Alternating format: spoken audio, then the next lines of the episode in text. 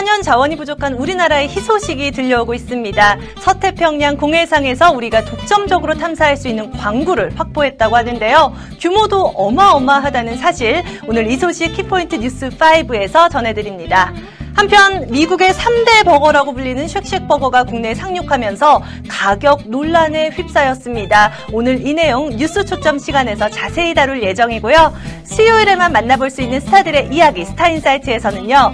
코 성형 해명에 나선 스타들의 이야기 이어집니다. 잠시 뒤 뉴스 시작하겠고요. 한 가지 더 지금 바로 카카오톡에서 N뉴스마켓 친구 추가해 주시기 바라겠습니다. 여러분들이 사연 보내주시면 실시간으로 소개해 드리니까요. 지금부터 마구마구 친구 추가 눌러주시기 바라겠습니다. 오늘도 광고 먼저 보고 오시고요. 저희는 잠시 뒤부터 본격적으로 시작해 보겠습니다. 설마 아직도 모르십니까? 언론의 집중 조명. 방송에서 보여준 믿기 어려운 사실. 아는 사람만 찾게 된다는 놀라운 관심의 중심. 바로 그것. 어성초. 아버지께서 텔레비에서 어성초를 보셨다고 하셨는데 저한테 한번 찾아봐 달라고 하시더라고요. 그래서 제가 인터넷에만 검색을 해봤더니 되게 괜찮더라고요. 되게 좋은 것 같아요. 인터넷에 검색을 했는데 어우, 정말 좋더라고요. 그래서 우리 신랑하고 시아버님하고 챙겨드려야겠다 이렇게 생각했습니다. 좋은 샴푸들 비싼 거, 샴푸 비싼 건 진짜 비싸요. 그거 놓고 자 써야지라고 했다가 어성초 샴푸를 딱 만나면서부터는 다른 걸 못 쓰게 돼. 진짜 그 비싸도 다 치우고 이거 하나만 쓰게 돼. 여기에만 자꾸 손이 가게 진짜. 되네. 왜냐면요. 가마 보시면은 진짜 저는 펌핑 딱 한 번밖에 안 해요. 한 번밖에 안 하고 세면 쭉 해면 거품이 엄청나요. 난 상태에서 요거를 그냥 가만히 두는 게 아니라 요걸로 저는 막 문지르고 뭐 두들기고 한참을 그렇게 해줘요. 그리고 싹싹 올린 다음에 딱 든 상태에서 비누칠을 몸에 싹 하고 나서 마지막에 같이 샤워를 싹 해요. 어. 그리고 머리를 말려요. 그리고 그냥 잠자리에 쑥 누우면 잠이 잘 와요.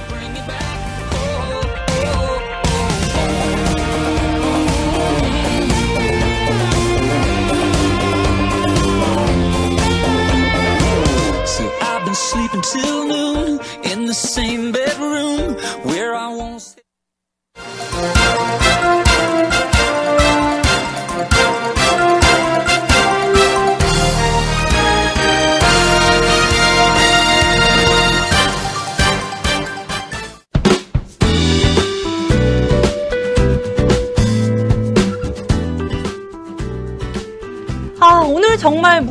더운 날씨였습니다. 서울에 폭염주의보도 내릴 정도였는데요. 덥고 습한 날씨는 짜증 지수를 높이지만 이게 또 여름의 맛 아니겠습니까? 그래도 짜증나는 것은 피할 수 없으니 풀어주는 것도 중요하겠죠? 그럼 N뉴스마켓과 함께 이 짜증을 확 날려보겠습니다. 지금 바로 출발!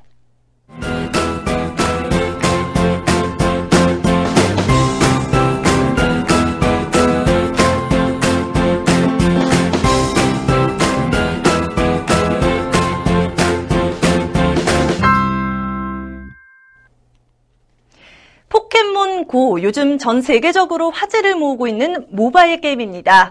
우리나라에서는 정식 서비스가 되지 않고 있는데도 벌써 100만 명 이상이 게임을 이용할 정도로 인기가 치솟고 있는데요. 이에 우리나라도 증강현실을 비롯한 가상현실 콘텐츠 개발 및 육성을 실시한다는 소식입니다. 보도에 백상일 기자입니다. 문화체육관광부가 지난 7일 발표했던 가상현실 콘텐츠 산업 육성 방향의 7대 추진 과제 중 첫 사업으로 가상현실 콘텐츠 프론티어 프로젝트를 시작합니다. 프론티어 프로젝트는 누구나 인정할 수 있는 대표 가상현실 콘텐츠를 개발하기 위해 기술 개발, 스토리 개발, 콘텐츠 제작, 테스트, 국내외 유통 등 가상현실 콘텐츠 생애 주기의 전 단계를 종합적으로 지원하는 대규모 사업으로 게임, 테마파크, 영화, 영상, 방송, 케이팝, 관광 등 시장성과 수출 가능성이 높은 5대 분야를 대상으로 합니다. 7월 21일부터 공모에 들어가는 1단계 연구개발 지원은 가상현실 콘텐츠 제작에 필요한 핵심 기술 개발에 대한 지원으로서 최대 40억 원 범위 내에서 5개 내지 8개 과제를 선정해 지원할 예정입니다. 1단계 지원을 받기 위해서는 개발된 기술을 활용하여 가상현실 콘텐츠를 직접 제작할 기업이 주관 또는 공동 연구기관으로 포함돼야 합니다. 문화체육관광부는 선정평가 시 기술성 외 사업성을 주요한 평가 요소로 하여 개발되는 기술의 사업화와 성공 가능성을 중요하게 평가할 계획입니다. 올해 1단계 기술 개발 지원을 받는 과제 중 2017년 2단계 지원 대상으로 선정되는 과제는 스토리 제작, 유통 지원 등 종합 지원의 대상이 됩니다. VR 콘텐츠 외에도 증강현실, 혼합현실 등 몰입감의 극대화를 목표로 하는 실감형 콘텐츠 전반이 지원 대상입니다. 이번 프로젝트 지원을 계기로 우리나라 게임 산업은 물론 콘텐츠 산업이 한 단계 발전하길 기대해봐도 좋을 것 같습니다. 다음 소식도 게임과 일부 관련이 있는데요.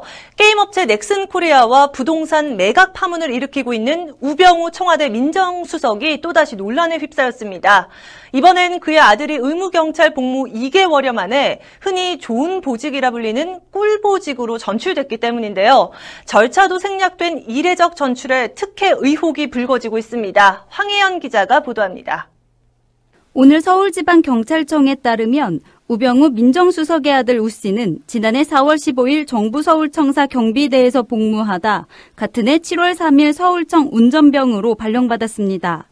간부 운전병은 일선 경계 근무나 작업 등에서 열애돼 의경들이 가장 가고 싶어 하는 꿀보직으로 꼽힙니다. 문제가 되는 것은 우 씨가 의경 복무 2개월 만에 재배치된 사실입니다. 의경 배치 관련 규정에 따르면 의경 행정대원 전보는 전입한 지 4개월 이상 됐을 때부터 가능합니다. 의경 행정대원 전보 제한기간 규정을 위반한 데다 인사위원회 등 절차도 생략돼 특혜가 아니냐는 의혹이 일고 있습니다. 이에 서울청 관계자는 당시 최종 면접에 올라온 3명 중 가장 운전 실력이 좋았고 면접 결과도 좋았다며 다른 후보자들은 건강상 문제가 있기도 했다고 해명했습니다. 다만 아버지가 민정수석인 것을 면접 당시 알고 있었다고 밝혔습니다. 아버지가 민정수석인 것을 알고 있었지만 특혜는 아니었다. 꼭 술은 마셨지만 음주운전은 아니라는 말처럼 들리는 것은 왜일까요? 이런 소식 들으면 기분이 꿀꿀해지는데 그나마 좋은 소식 한 가지 전해드립니다. 우리나라는 인적 자원이 풍부하다는 얘기 많이 해왔는데요. 그 말은 곧 천연 자원이 부족하다는 방증이기도 합니다. 그래서 우리나라는 해외 자원 개발에 투자하기도 하는데요. 이번에 서태평양 공해상에서 천연 자원 확보에 중요한 광구를 확보했다는 소식입니다. 백상일 기자입니다. 정부는 오늘 국제해저기구 제22차 총회의 최종 승인을 통해 서태평양 공해상 마젤란 해저산 지역에 망간각 독점 탐사 광구를 확보했다고 밝혔습니다. 광구의 면적은 여의도 면적의 약 350배에 달하는 3,000제곱킬로미터 규모입니다. 망간각이란 해수에 함유된 금속이 수심 800m에서 2,500m의 해저산 사면에 흡착되어 형성되는 광물 자원으로 코발트, 니켈, 구리, 망간 등이 함유되어 있습니다.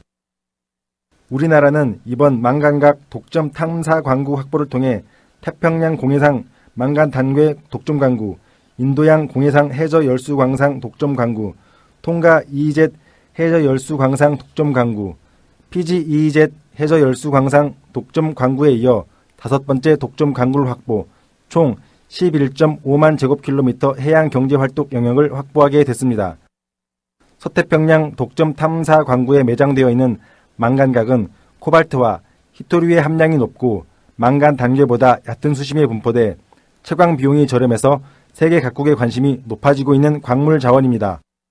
이번에 확보한 독점 탐사 광구에는 약 4천만 톤 이상의 망간각이 매장되어 있을 것으로 파악되며 연간 100만 톤 상업 생산 시 20년간 총 6조 원의 주요 광물 자원 수입 대체 효과가 있을 것으로 기대됩니다. 무려 여의도의 350배 면적이라니 정말 어마어마한 규모인데요. 상업 생산이 원활하게 이루어져 광물 자원 수급의 보탬이 되길 기대해 보겠습니다. 한편 지난주 스타인사이트에서도 짚어본 내용이죠. 요즘 스타들의 출산 소식 심심치 않게 전해지고 있는데요. 오늘은 배우 정가은 씨가 딸을 낳았다는 소식입니다. 김한나 기자가 보도합니다. 배우 정가은이 득녀 소식을 전했습니다. 오늘 정가은의 소속사 티핑 엔터테인먼트 측은 정가은이 오늘 새벽 2시 26분 서울 강남구에 위치한 산부인과에서 딸을 출산하며 새로운 가족을 맞았다고 밝혔습니다. 이어 정가은의 딸은 2.84kg으로 건강하게 태어났으며 산모 역시 건강한 상태로 병원에서 안정을 취하고 있다고 전했습니다. 정가은은 소속사를 통해 많은 분들이 격려와 응원을 보내주신 덕분에 무사히 건강하게 출산할 수 있었다. 너무도 감사하다며 축복 속에 태어난 한방이에게 앞으로 좋은 엄마가 되어주고 싶다고 감사의 마음을 표했습니다. 앞서 지난 19일 인스타그램을 통해 불규칙적인 진통 아팠다 안 아팠다 힘들다 무섭다 한방아 살려줘 일단 대기라는 글과 함께 병원에서의 인증샷을 공개한 정가은은 하루 뒤 건강한 딸 한방이를 출산했습니다. 한편 정가은은 지난 1월 동갑내기 사업가와 백년 가약을 맺었습니다. 정가은 씨 예쁜 딸 출산 다시 한번 축하드리고요. 행복하길 바라겠습니다. 한편 메이저리그에서 우리 선수들이 맹활약을 펼치고 있는데요. 류현진 선수는 메이저리그 데뷔 첫 해부터 좋은 성적을 거뒀지만 최근까지 부상 때문에 경기에 나서지 못하고 있었습니다. 지난 8일 부상에서 탈출 복귀전을 치렀는데요. 복귀 후 두 번째로 등판 예정이던 21일 경기에 나가지 못하게 됐다는 안타까운 소식입니다. 보도에 백상일 기자입니다.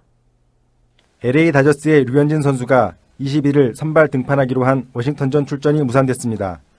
등판 취소와 함께 15일 부상자 명단에 올랐습니다. 팔꿈치 통증 영향입니다.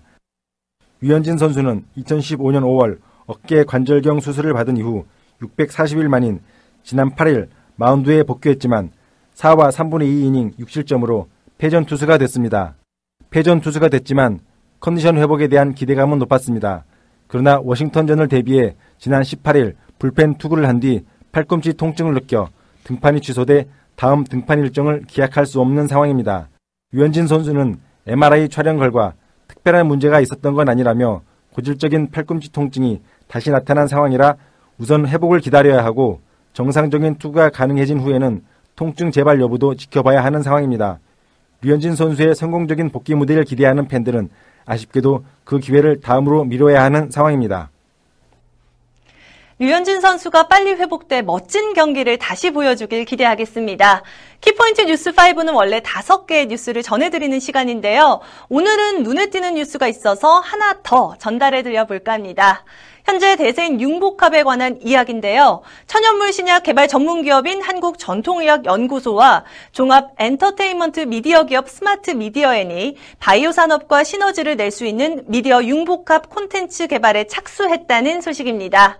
바이오 산업에서 연구 개발을 통해 새로운 기술이 나오더라도 실제 상업화되지 못하는 경우가 많은 현실에서 한국 전통의학 연구소와 스마트 미디어엔은 이를 보완할 방안으로 타 산업과의 융복합을 선택한 것입니다. 한국 전통의학연구소가 먼저 바이오 분야에서 제품을 생산하면 제품에 관한 객관적인 상품 정보는 자연스럽게 스마트 미디어엔을 통해 노출될 수 있습니다. 대중들에게 인지도가 높아진 제품은 mobile commerce 쇼핑 방송에 입점해 판매되며 여기에 게임이 결합되는데요. 현실 속 제품이 게임 내 아이템과 결합하는 등의 방식으로 최근 고부가 가치 분야로 각광받고 있는 가상현실, 증강현실을 반영한 시스템입니다. 한국전통의학연구소와 스마트 미디어에는 이번 계획이 안착되면 연구개발과 제품 생산, 미디어, 그리고 게임 산업이 결합해 바이오 산업의 발전을 뒷받침하는 선순환 고리가 만들어질 것으로 기대하고 있는데요. 한편 중국 시장에도 진출해 새로운 한류로 자리 잡는다는 포부도 세웠습니다. 칸타라 글로벌과 MOU를 체결해 중국 진출 교두보도 마련한 상태인데요. 칸타라 글로벌은 최근 한류의 대표적인 태양의 후예 OST 콘서트를 개최해 중국 관객을 유치하는 등 한류 선도 기업으로 꼽히고 있습니다.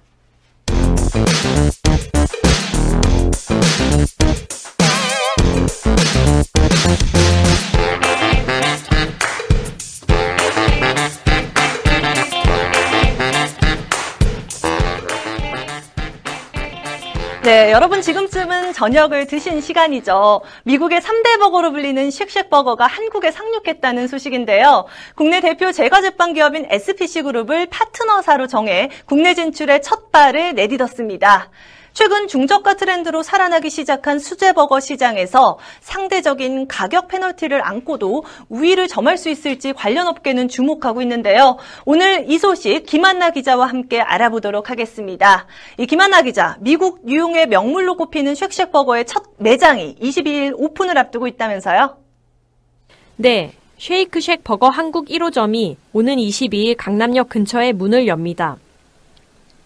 쉐이크쉑 강남점에서는 쉑버거, 스모크쉑, 슈룸버거 등 미국 현지의 맛을 그대로 재현할 메뉴들을 선보일 예정입니다. 또한 red bean shake, honey butter crunch 등 한국에서만 맛볼 수 있는 특별 메뉴도 준비했습니다. SPC 그룹은 쉐이크쉑 버거와 국내 프랜차이즈 독점 계약을 맺으며 국내 1호점 오픈과 함께 외식 사업 강화에 나섰는데요. 쉐이크쉑 버거는 2002년 뉴욕 메디슨 스퀘어 공원에 복구 기금을 모으기 위해 작은 카트에서 시작한 햄버거 브랜드입니다. 항생제와 호르몬제를 사용하지 않은 소고기로 선풍적인 인기를 끌었는데요. 이후 햄버거는 맛있다는 소문이 퍼지며 미국의 프리미엄 버거 브랜드로 자리 잡았습니다. 인터넷 블로그나 뉴욕 관광객을 통해 국내에서도 화제가 된 바 있는데요. 현재 한국을 포함해 총 13개 국가에서 98개 매장을 운영 중에 있습니다. 그렇군요. 프리미엄급을 내세우는 만큼 일반적인 패스트푸드점과는 가격 차이가 날 것 같은데 어떤가요? 그렇습니다. 쉐이크쉑 버거는 단품 기준 6,900원부터 시작합니다. 다만 타 브랜드와는 달리 세트가 없어 단품으로 구성했을 때 가격이 상대적으로 높다는 지적도 있는데요. 기본 버거인 쉑버거에 쉐이크와 후렌치 후라이를 더한 가격은 16,700원으로 상대적으로 높은 편에 속합니다. 6,900원인 쉑버거의 경우 2016년 상반기 평균 환율을 기준으로 미국 6,792원, 일본 7,785원이며 12,400원으로 가장 비싼 쉑 스택은 미국 12,312원, 일본 14,081원입니다. 이를 두고 SPC 그룹 관계자는 미국은 물론이고 일본 쉐이크쉑과 비교했을 때 가격 차이가 없다면서 오히려 일본에 비해 대부분의 제품이 저렴한 편이라고 말했습니다. 우리나라와 비교해보면 일본이 확실히 비싼 축에 속하는 편인 것 같은데요. 이를 접한 누리꾼들은 가격의 적합성 등을 놓고 감롯 을박을 펼치고 있다고 하던데 맞나요? 네. 쉐이크쉑의 국내 첫 매장이 강남에 오픈한다는 소식이 보도된 이후 한 온라인 커뮤니티에는 쉐이크쉑 강남점을 방문한 사진이 올라왔습니다. 글쓴이는 메뉴 주문 영수증과 진동벨, 실제 메뉴 사진과 함께 생각보다 양이 적어 보인다는 말을 덧붙였는데요. 사진을 본 누리꾼들은 맥도날드 햄버거 3개 값이다. 현지화 적응 완료했네. 등의 비판적 태도를 보였습니다. 반면 일부에서는 맛만 좋으면 괜찮은 거 아니냐. 저기 원래 비싸다. 다른 나라 가격이랑 비슷하다는 반응을 보이기도 했습니다. 이와 관련해 쉐이크쉑 측은 지난 18일 임직원을 대상으로 한 가오픈 행사가 있었다고 답하며 임직원을 대상으로 무료로 시식 및 시음 행사가 있었는데 음식을 판매하는 형식은 아니었다고 전했습니다. 네, 이처럼 프랜차이즈 햄버거 시장이 위축되는 상황에서 프리미엄 버거가 성공할 수 있을지 관심이 모아지고 있는데요. 반면 어려움을 겪고 있는 맥도날드와 버거킹은 비용 절감에 나섰다고 하죠. 맞습니다. 현재 기존의 햄버거 브랜드들은 고전을 면치 못하고 있는데요. 맥도날드는 본사가 운영하는 배달 서비스를 대행 업체에 맡기는 방안을 검토 중이며 버거킹도 현재 전국 73개 매장에서 대행 업체가 배송을 담당하고 있습니다. 이는 위축된 시장에서 업체들이 비용 절감을 위해 배송을 대행시키는 것인데요. 업계 1위인 롯데리아도 지난해 9년 만에 처음으로 매출이 감소했습니다. 참 안타까운 상황입니다. 요즘에는 건강식을 강조한 프리미엄 버거가 프랜차이즈의 뒤를 바짝 쫓고 있다고 하는데요. 이 부분 어떻게 보시나요?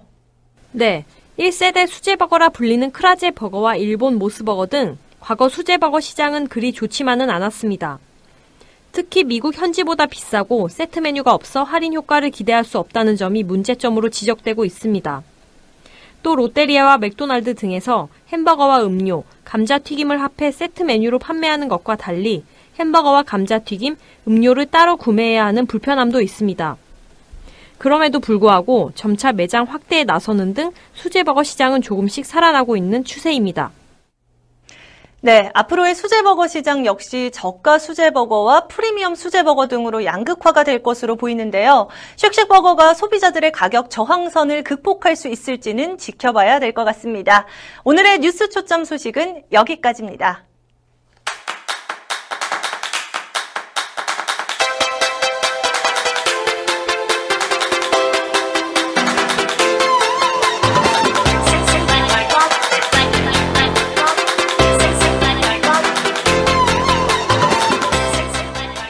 N뉴스마켓 수요일의 코너 스타들의 이모저모를 통찰하는 연예뉴스 스타인사이트입니다.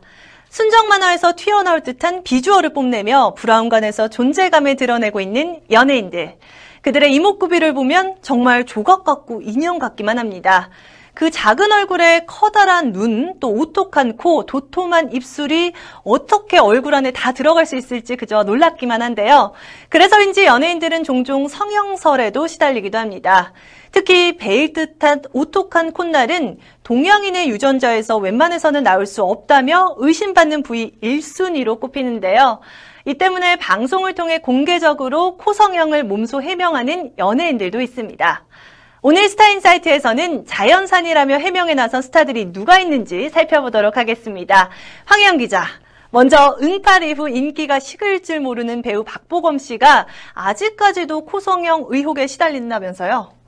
네, 오똑한 코를 지닌 미남형이어서 그런지 성형 의혹도 끊이지 않습니다. 올해 초 TVN 응답하라 1988 비하인드에서 박보검 씨는 인터뷰 중 성형수술을 한 적이 있냐는 질문을 받았었는데요. 당시 그는 해맑은 얼굴로 네, 코랑 다 제 얼굴입니다. 라고 웃어 보이며 모태 미남임을 증명했습니다. 그럼에도 아직까지 온라인 커뮤니티에는 박보검 코 진짜인가요? 라는 질문글이 올라오고 있는데요.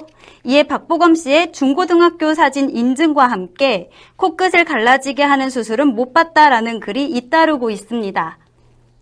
인터뷰를 통해 밝혔음에도 불구하고 성형 의혹을 받으니 얼마나 억울할까요?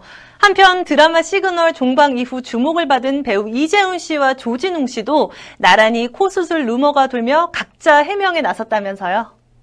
그렇습니다. 이재훈 씨는 좀 만진 거 아니냐라는 질문을 받으며 시달리고 있다고 하는데요. 한 방송 프로그램 인터뷰에서 사람들이 그렇게 언급할 때마다 당당히 비교할 수 있는 대상이 있다고 밝혔습니다. 그러면서 아버지의 콧날을 똑 닮았다고 말했습니다. 또 김수로 씨가 이재훈의 코는 자유자재로 움직인다. 성형이 아니다라며 증언까지 해주기도 했습니다. 이와 함께 조진웅 씨의 코도 워낙 오똑하고 반듯해 수술 의혹이 일었는데요. 그는 섹션TV 연애통신에서 자연코라고 해명하며 예쁜 코를 물려주신 어머님께 감사드린다라고 말했습니다. 명품 배우들의 명품 콘데요. 정말 부모님께 감사드려야 할 것 같습니다. 아니 그런데 연예계 명품 코 하면 가장 먼저 떠오르는 인물이 저는 민효린 씨가 아닐까 싶은데요. 성형수술 업계에서도 미스터리로 불리고 있는 이 환상적인 라인을 자랑하고 있습니다. 얼마 전 연예가 중계를 통해 100% 자연코를 인증했다면서요? 네, 자연코는 인증했지만 다른 곳은 했다고 고백했습니다. 민효린 씨는 코 성형설에 대해 코는 수술하지 않았다며 자유자재로 움직여 보였고요. 이어 원래 화장이 지워질까봐 제대로 하지 않았는데 오늘은 잘 안 나오더라도 제대로 해야겠다라며 더 적극적으로 흔들어 보였습니다. 다만 눈을 짚고 라미네이트를 했다고 밝혀 털털한 매력을 드러냈습니다. 아니 어쩜 이런 모습조차도 정말 사랑스러운데요. 이처럼 행동으로 성형설을 과감하게 일축시킨 배우가 또 있다고 하죠. 네, 장근석 씨인데요. 코 성형 해명을 아주 격하게 한 적이 있습니다. 과거 무릎팍도사에 출연한 장근석 씨는 코 수술 정말 안 했냐라는 질문에 진짜 안 했다며 억울함을 토로했는데요. 증명하기 위해 몸소 손가락으로 코를 찌르고 들어올리며 돼지 코를 만들어 보이기도 했습니다. 또 콧대까지 의식한 그는 미간부터 콧등을 양쪽으로 비틀어 보여 폭소케 했습니다. 얼마나 억울했으면 저렇게까지 적극적으로 해명에 나서나 싶은데요. 황혜영 기자, 이 밖에도 또 코성형 해명에 몸소 나선 스타 누가 있나요? 가수 케이윌 씨가 있습니다. 섹션 TV 연애통신에서 케이윌 씨는 코를 성형한 것 아니냐고 물어보시는데 딱 한마디만 해주고 싶다. 코를 누가 이렇게 하냐며 자신의 성형설에 대해 해명했습니다. 또 걸그룹 EXID 한이도 코에 분필 넣었냐며 학창 시절부터 성형 의혹을 받았다고 하는데요. 블라인드 테스트 180도에 출연해 졸업사진을 공개하고 CT 촬영까지의 자연 미인임을 밝혔습니다. 그리고 그룹 신화의 신혜성은 코를 이용해 젓가락 부러뜨리기를 하며 의도치 않게 코 성형설을 해명했습니다. 네, 성형하지 않은 자연산 명품 코로 더욱 유명한 이들의 모습을 보면서 다시 한번 감탄했습니다. 하지만 요즘 연예인들의 당당한 성형 고백이 잇따르면서 성형하지 않은 연예인들이 오히려 성형설에 휘말려 곤욕을 치르는 모습은 안타깝기만 한데요. 황희영 기자 오늘 얘기 잘 들었고요. 스타인 사이트는 여기서 인사드립니다.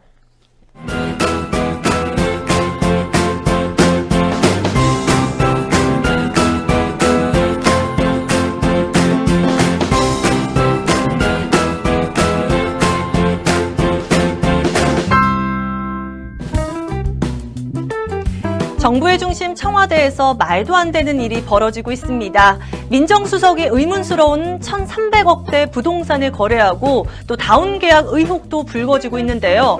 여기에 아들의 의견근무 보직 특혜 논란까지. 이 소식을 들은 국민들은 어떤 심정일까요? 아무리 헬 조선이라지만 공무원들의 윤리의식이 이 정도까지 떨어졌으리라고는 생각하고 싶지 않은 하루입니다.